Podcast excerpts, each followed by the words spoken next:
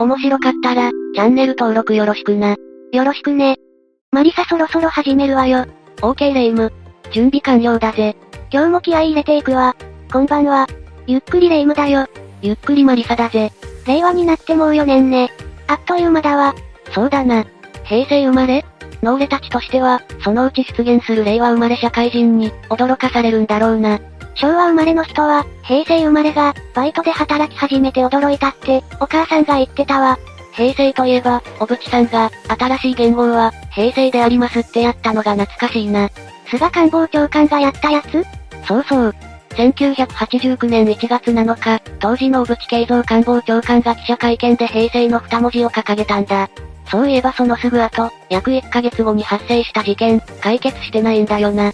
未解決事件ってこと？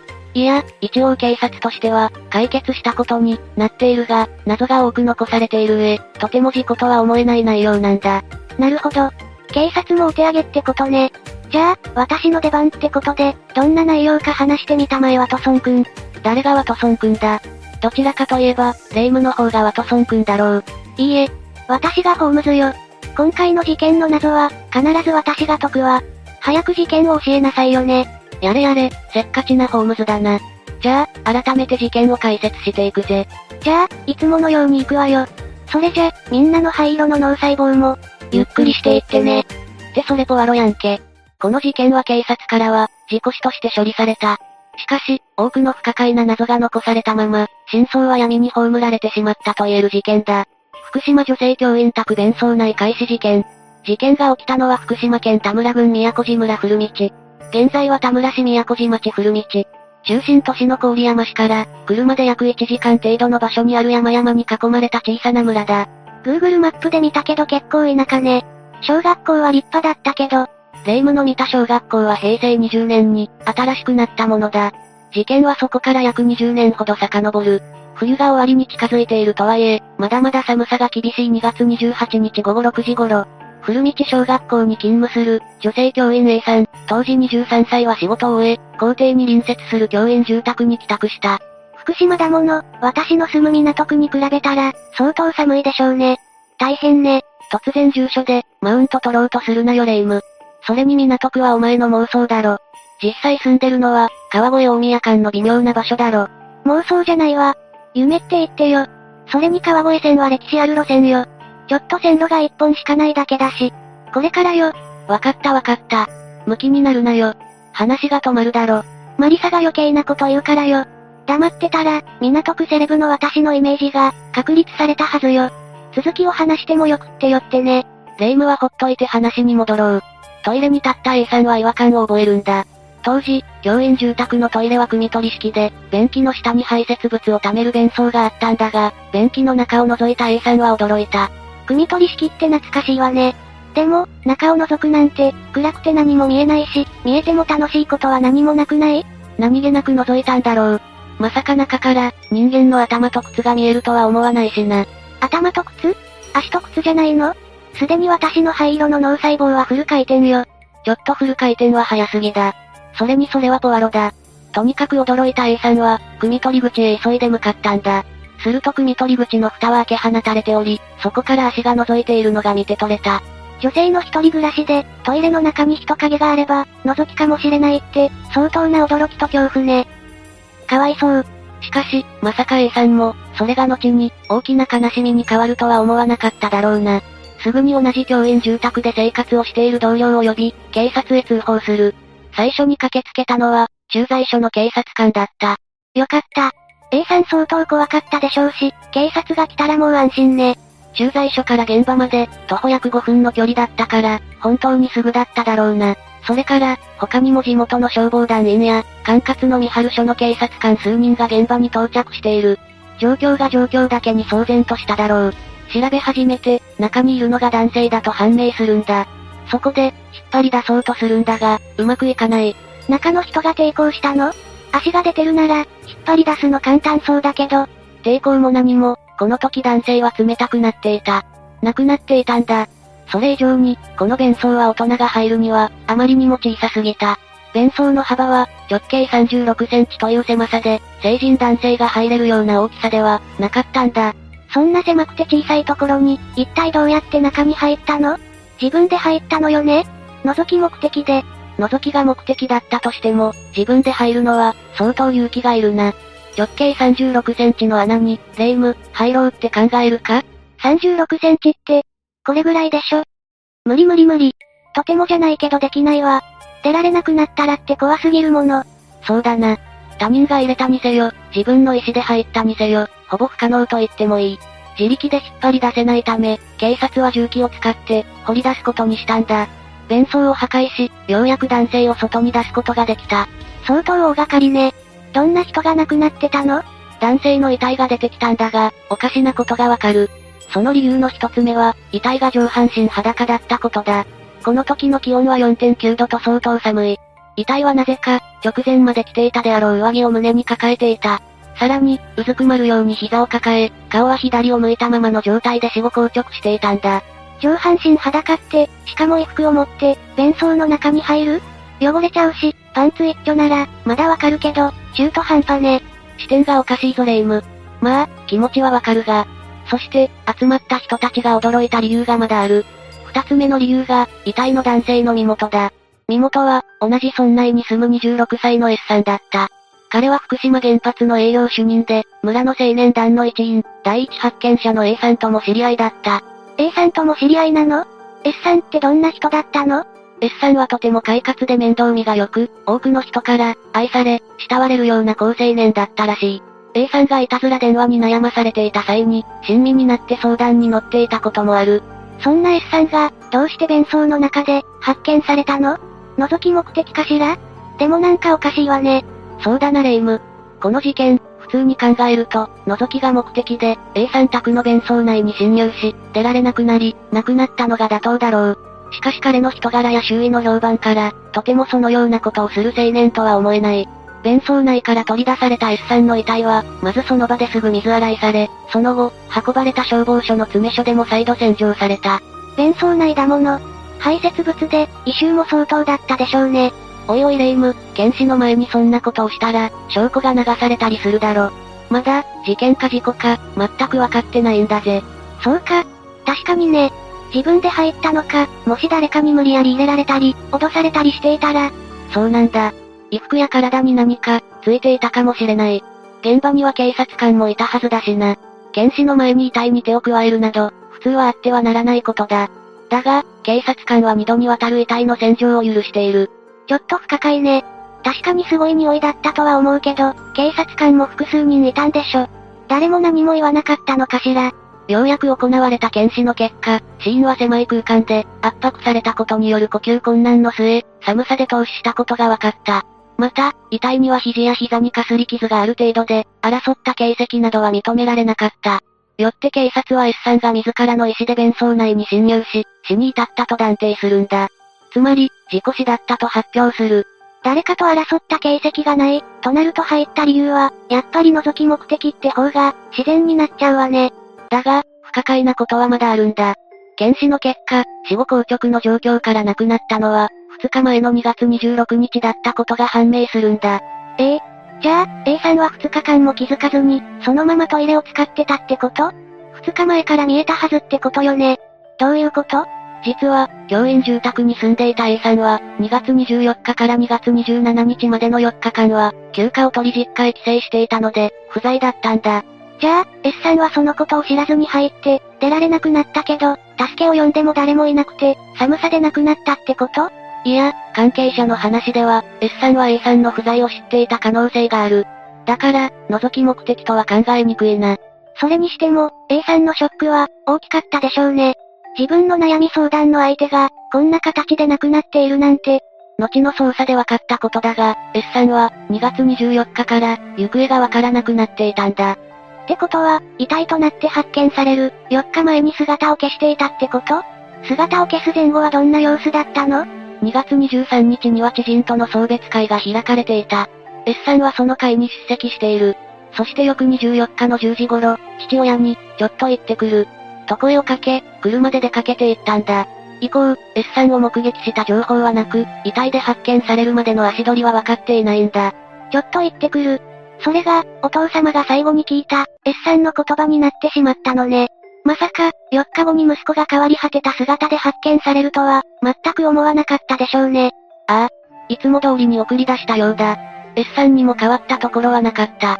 いつものように出かけ、いつものように家族の元へ帰ってくると、彼自身もそう思っていたんじゃないかな。でも、悲しいことに、それは叶わなかったのね。S さんが帰ってこないことで、家族はどうしたの ?S さんが帰ってこないことを、不審に思った家族は、捜索願いを出していたんだ。そして、S さんの乗っていた車は、遺体が発見された教員住宅から、徒歩5分ほど離れた場所で発見された。見つかった場所は農協前の個人宅の庭だ。車に手がかりはなかったの？結婚とか、手紙とか。不自然なことに、車に鍵はかかっておらず、その鍵も車に刺さったままだったんだ。S さんはおそらく、どこかに行った後、すぐに戻ってくるはずだったんじゃないかな。そうね。車が鍵のついたまま放置されていたことが何よりの証拠だと思うわ。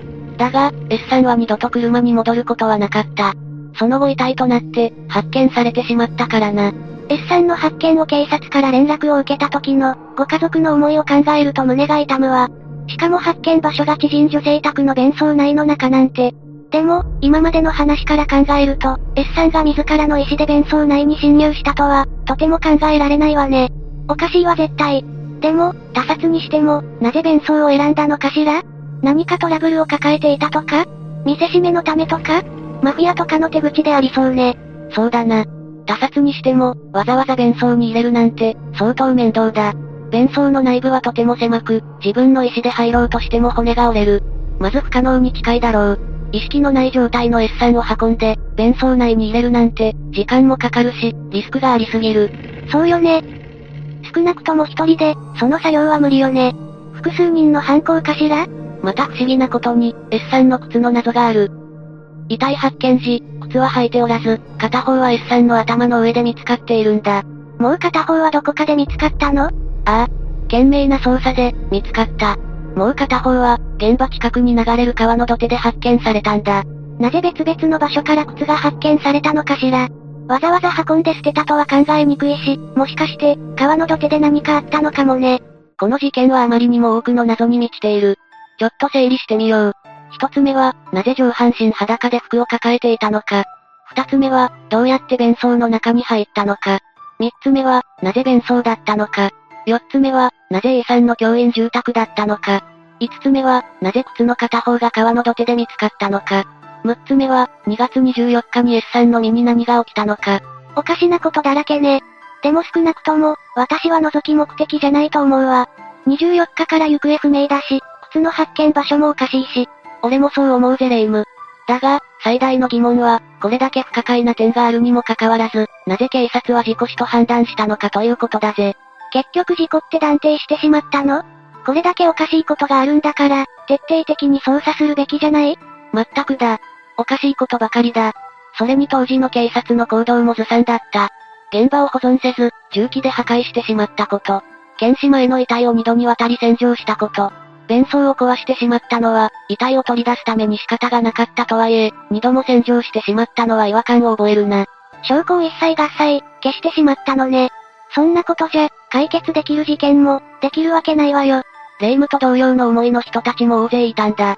だから、きちんとした捜査をしてほしいと願う声が、あちこちで上がったんだ。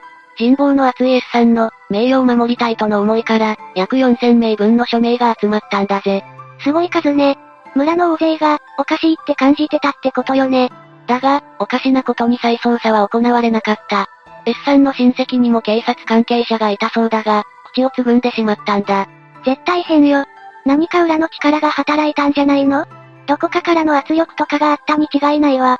こういった不自然な流れや動きから、この事件について、現在も様々な説が囁かれているんだ。その中でも有力視されている説を3つ紹介するぜ。霊夢も一緒に考えてみてくれ。わかったわ。S さんの名誉回復してあげたいし、こんなおかしなことが放置されるのは、許せないわ。まず一つ目は、警察隠蔽説だ。警察は当初からまともな捜査をせず、再捜査の嘆願書も全く取り合わなかった。警察と政治の癒着は、ドラマや映画でありがちだ。この事件も、背景には政治が絡んでいるんじゃないか、と囁かれているんだ。何か根拠があるの？実際、S さんは村長選挙にも、深く関わっていたことがわかっている。選挙に立候補していた一人が、票数を得るために、賄賂を渡していたのではないかと、S さんは、疑惑の目を向けていたということだ。正義感の強い S さんは、それを公表しようとした。その結果、邪魔な存在として消されてしまった、という説だ。あり得る話ね。他にはどんな説があるの？二つ目は、福島原発事故に関するものだ。福島原発って、S さんが当時勤めていた職場よね何か問題やトラブルがあったの？実はこの事件が起きる前、福島第二原発3号機内で、とある事故が発生している。再循環ポンプ内部の部品等が破損していたんだ。そして、原子炉圧力容器内に混入した金属片23個を回収したんだが、警報が鳴っていたにもかかわらず、その後も、稼働を続けていたことが判明したんだ。それって結構重たい違反じゃないの？警報が鳴ってるんだから、稼働を止めないといけないんでしょ。通常はな。だが、原子力発電所ってのは、一度停止させると、色々と面倒なんだ。だから強行した可能性もある。東京電力はこの事故について、放射能漏れの心配はないと言及したが、地元は大きな衝撃を受けた。そういう問題じゃないわよね。信頼関係が揺らぐ問題でしょ。昔から東京電力ってそんなことしてたのね。震災後の対応でも評判悪いし、なんだか信用できないわね。地震のリスクを低く見積もったって話もあるし、S さんは当時、この事件についてマスコミ等から取材を受けていたんだ。反原発思想を持っていないことを理由に彼が適任だとされ、上司によって取材を受けるよう命令されていたようだ。取材との関係はわからないが、S さんの上司で、こうしたトラブルや故障の対応に当たっていた運転管理責任者の男性が亡くなっている。どういうこと？今回の事件に関係しているの？詳細はわからない。だが、原発の事故直後に、駅のホームから線路に飛び込み、電車にはねられて死亡したんだ。それって自ら命を絶ったってことかしら？わからない。遺書はなく、家族も思い当たる説がないと話していたんだが、現場の状況等から自殺として処理されてしまった。ここからは推測に過ぎないんだが、この男性と S さんは、この原発事故について不都合な真実を知ってしまった。その原発事故に関する秘密を隠蔽するために、二人の死を自殺や不審死に見せかけたのではないかとする説だ。死人に口なしってことね。でも、それなら、S さんも、上司の死に不安を感じたかもしれないわね。もしそうなら警戒していたんじゃないかしら。確かにな。それならもっと、普段と違った動きもあったかもしれないな。三つ目は、遺体が発見された教員住宅に住む A さんの関係者が犯人とする説だ。当時、A さんと S さんがどのような関係にあったかは分かっていないんだ。しかし、いたずら電話の相談を受けていて、その電話の対応をしたり、会話を録音したりと、解決に身を投じていたことも分かっている。相当心配していたのね。ああ。S さんは A さんの悩みにかなり入り込んでいて、二人には、過去に男女の関係があったという噂もある。やっかみも入ってるかもしれないし、実際はどうかわからないけど、あまりそういうのはね。ゲスの勘繰りって言われちゃうわよ。また、S さんは異性関係が派手だったとされ、いたずら電話も、この異性関係のもつれから、生じたものではないかと考える人もいたんだ。S さんみたいな人気者は嫉妬されるものよね。そして、S さんは周囲の人にいたずら電話の犯人を、突き止めたこと、亡くなったとされる2月24日に、誰かと会う約束をしていることを話していた。もしかすると、その約束の人物って、ああそうだ。いたずら電話の犯人だった可能性がある。そしてこれら3つが、最も有力とされている説だ。この事件の発生は平成元年よね。もう34年の歳月が流れたなんて、あっという間ね。そうだな。時の流れは早いものだぜ。だが未だ、S さんの名誉回復も叶わず、ご家族の無念も果たされることはない。この事件の真相は未だ闇の中なのね。どんなに時が流れようと、どんなに時代が移り変わろうと、大切な人を亡くしたご家族の時間は、きっと平成元年で止まったままよね。ああ。そしてその止まった時間を再び動かせるのはただ一つ、真実だけだ。たとえ真実が明らかになったとしても、その傷や悲しみは決して言えることはないだろう。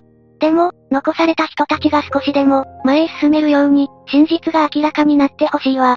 そうだな。